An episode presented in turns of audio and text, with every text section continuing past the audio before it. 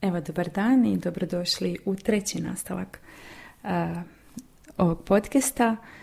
Um, govorimo dakle o optimalnim uvjetima za razvoj uh, djeteta u predškolskoj i u vrtičkoj dobi. Pod optimalnim mislimo na cjelokupan razvoj i duše, duha i tijela, jer to su mala trojedina bića i mi kao roditelji moramo se pobrinuti da su zadovoljeni sva tri aspekta njihovog postojanja.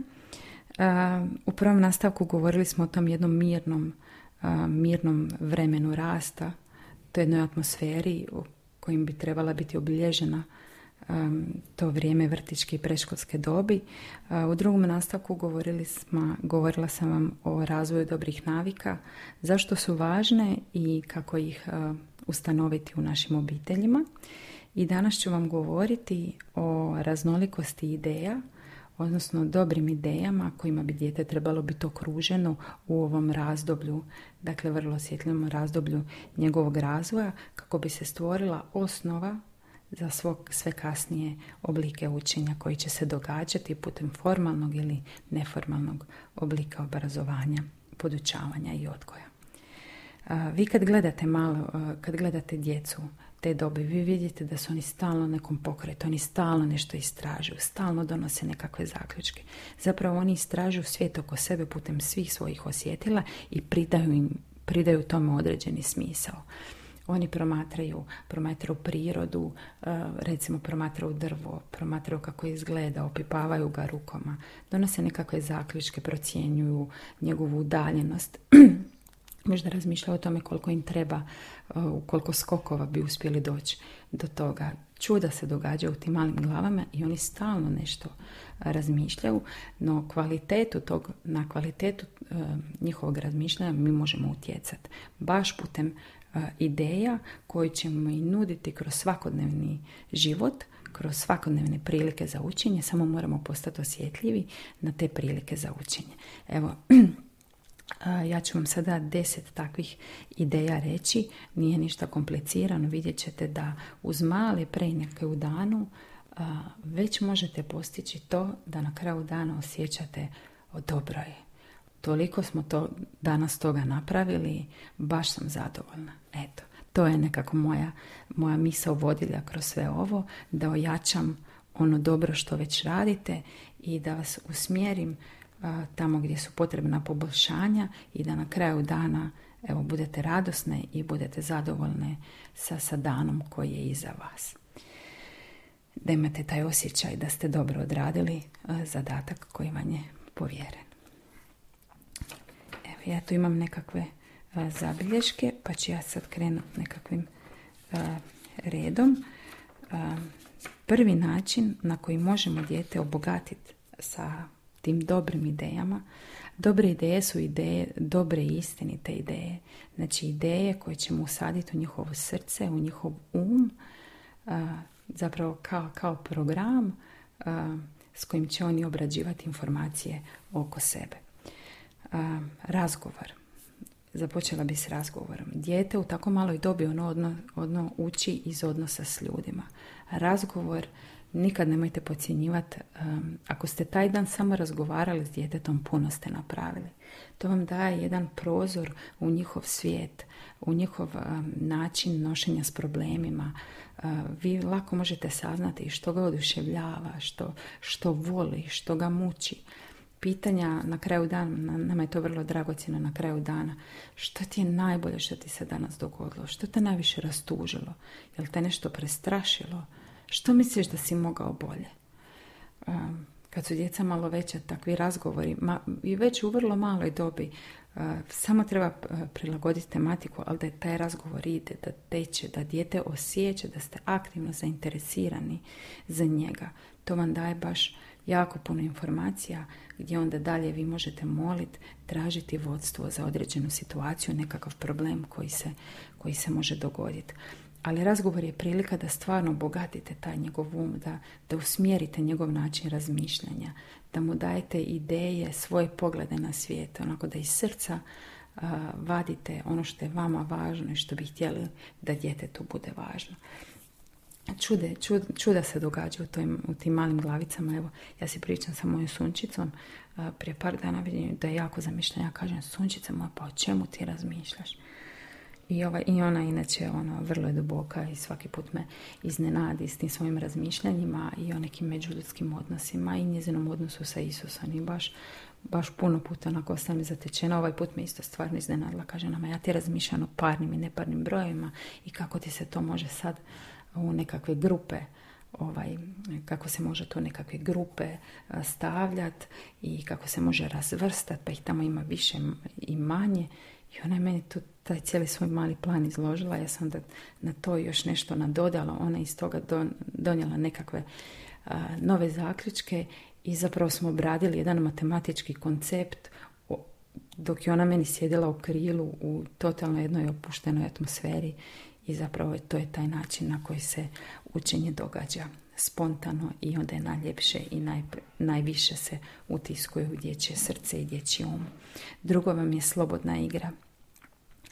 A, mi smo uvijek prilikom odabira e, igara birali te igračke koje su otvorenog tipa, znači štapići, kamenčići, ostaci tkanine, papira, oni su čuda stvarali od toga. Ima ima djece koja to imaju urođeno u sebi, da im stavite tako materijalni strukturiran e, pred njih i da će oni odmah krenut to dovoditi u nekakve odnose. Ima djece koje je potrebno, koje je potrebno usmjeriti više u tom smjeru, pogotovo ako se, se prije toga igrao sa nekakvim uvijek gotovim igračkama na određeni način, treba mu proširiti to polje interesa. Ali slobodna igra je zapravo jedan, opet da se vrati na taj proces tihog rasta, mirnog rasta, to je taj jedan prostor u kojem dijete može biti u kontaktu sa sobom, u kojem može biti opušteno, u kojoj se u tišini može igrati, oni se u slobodnoj igri naravno da se može igrati više djece, ali može se dijete igrati samo, biti u kontaktu sa sobom, razvijati nekakva svoja razmišljanja. Sve je to odlična osnova za kasnije da se dijete zna da jednostavno mu bude ugodno u vlastitom društvu i da, da nema potrebu stalno ići negdje i da je ok s time i da se zna umiriti pred Isusom, da se zna umiriti u molitvi, da zna čekati na vođenje, da zna osluškivati.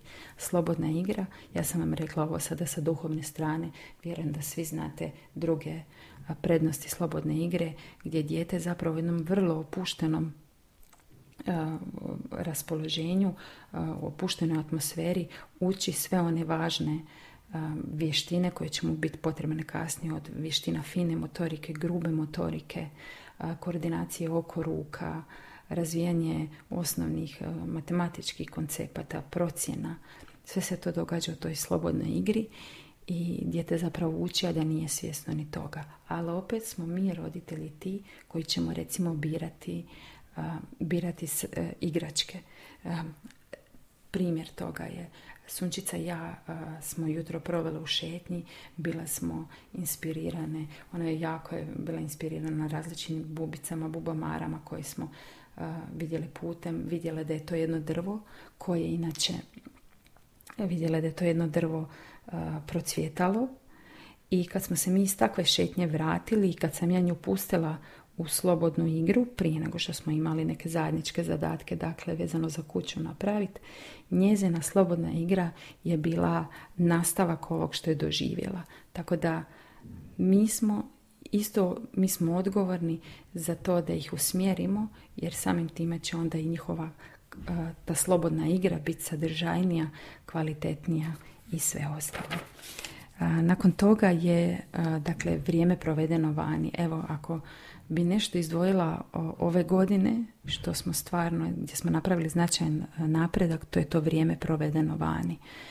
E, stvarno, bez obzira na vremenske prilike, nismo išli baš po kiši, ali trudila sam se da smo što više vremena vani, da smo što više u kontaktu s prirodom. Svijet van je pun e, tih igračaka nestrukturiranih.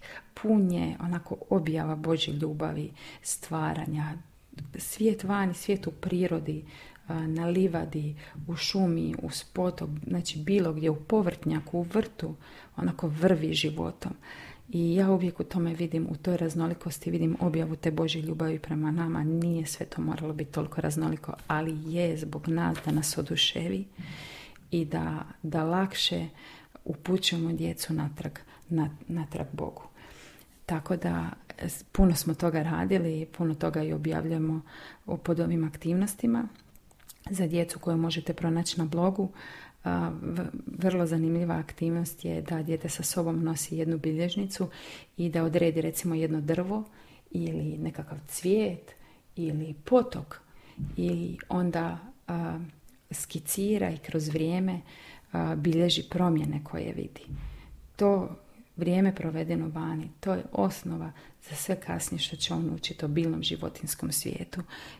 Jednom kad tako bogat iskustvom započne nekakav formalni dio obrazovanja, on već je te stvari vidio, on je te stvari doživio i on ih puno lakše povezuje. To nisu neke abstraktne činjenice, to je već ono dio njegovog života i on tome znanju lako prida.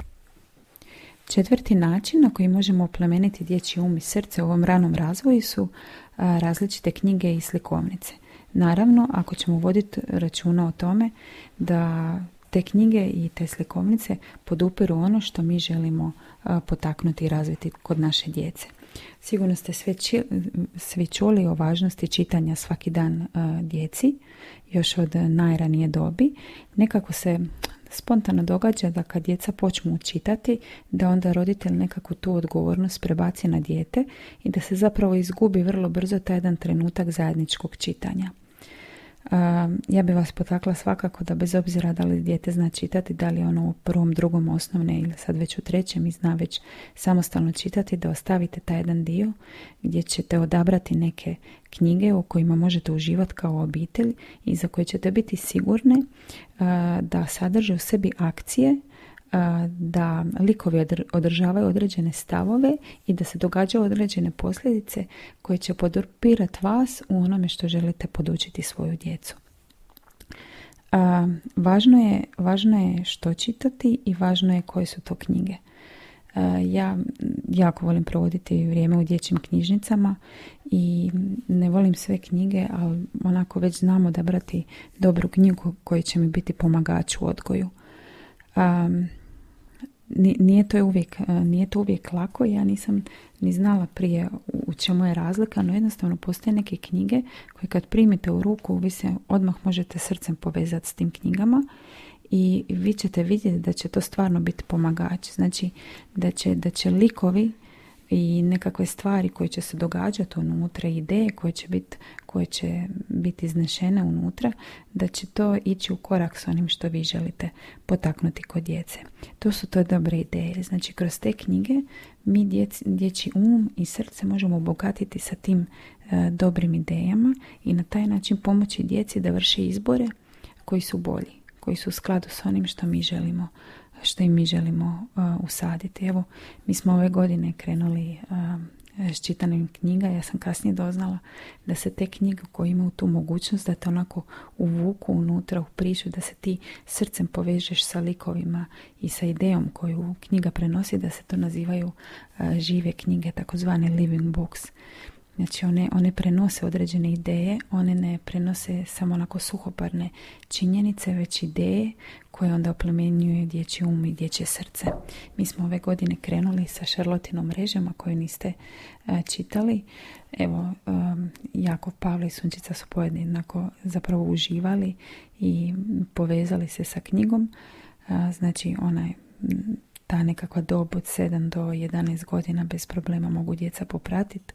Radnje je smještena na jednoj farmi u Americi gdje se među, među životinjama događa određena, određena situacija i svako životinje je pridodana određena osobnost i toliko toga se može naučiti kroz tu knjigu, toliko dobrih vrijednosti o tome kako biti ustrajan, kako biti odvažan, kako biti hrabar, kako se žrtvovati za drugoga i kako dobro na kraju uvijek pobijeti, kako se isplati boriti za to dobro.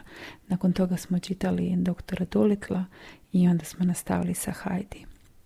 Najbolja knjiga, živuća knjiga, ne morate ni ići u knjižnicu, sigurno ju svi imate kod kuće, je Biblija. Da li će to biti Biblija za djecu, da li će to biti Biblija koju ćete onda vi prepričavati djeci ili ćete čitati određene dijelove, to ostavljam vama. No, vodite računa ako uzimate dječje Biblije, da je stil i da je način na koji je pisana ta Biblija, da to odgovara onoj vašoj ideji o Bogu, o nebeskom ocu koju želite prenijeti na svoje dijete. Neke su, neke su Biblije, ja sam ih imala u rukama, baš sadrže ružne ilustracije ili su pisane na taj jedan način gdje se Boga prikazuje kao um, oštrog suca, kao kao nekog zločestog koji će nas kazniti ako ne napravimo neke stvari na određen način. A druge su pak pisane, onako su obavijene ljubavlju i baš je na jedan jako lijepi način pokazan Bog u toj ulozi nebeskog oca koji um, vodi računa, skrbi o svojoj djeci i kojemu je jako stalo do toga da, da uspostavi taj odnos pun povjerenja dijete otac s nama. To, to odmah na prvoj stranici možete vidjeti kojim stilom i na koji način je pisana.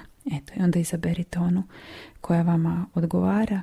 Sigurno ako ako uzimate tako Bibliju, ako znate već neku priču na pamet, recimo priče iz Starog Zavjeta, Noa, priča o Noji, Nojina Arka i ona i Kit, to vam je onda prilika da dok prepričavate djeci da ostvarite s njima taj kontakt očima što nećete moći dok čitate knjigu i dok gledate, gledate u sadržaj. Tako da svakako koristite i čitanje, direktno čitanje, ali pripovjedanje, odnosno prepričavanje određenih dijelova. Eto, to bi bilo, ja ću sigurno u jednom od sljedećih podcasta se detaljnije pozabaviti ovom temom, temom pričanja priča čitanja priče djeci i zašto je to važno i na koji način to najbolje napraviti. Ali ja bi možda onda danas ovdje stala. Nabrojili smo dakle razgovor. Samo malo. Da ja to pronađem. Dakle, govorili smo o razgovoru, o slobodnoj igri, o vremenu provedenom vani i o, i o pričanju priča. mislim da, da uzmete samo jednu od ova četiri koncepta da, da uvedete u svoj dan kao jednu rutinu da ste već puno napravili. Ja bi onda danas tu stala, sljedeći put bi vam onda e, pričala o tome kako glazbu i lukovnu umjetnost, kako time obogatiti djetetov dan, kako djetet uh, uključiti u pomoćne zadatke po kući, kako sve što radite um, prožeti sa jednom idejom o nebeskom ocu i koji su to načini na koji se dijete tijekom dana može povezati sa svojim nebeskim ocem.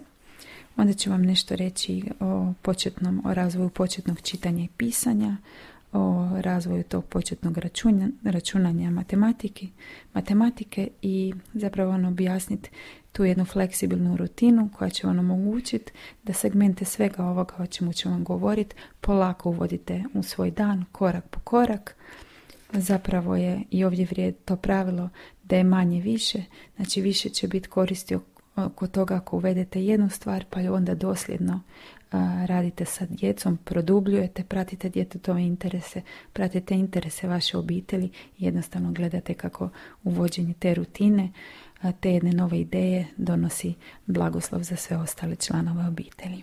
Eto, do sljedećeg onda nastavka. Ja vas pozdravljam, šaljem vam puno snage da nešto od ovog što ste čuli uspijete i primijeniti. Ako imate bilo kakvih pitanja, pišite u komentarima ili na mail. Rada ću vam odgovoriti, pomoć gdje god mogu. Pozdrav!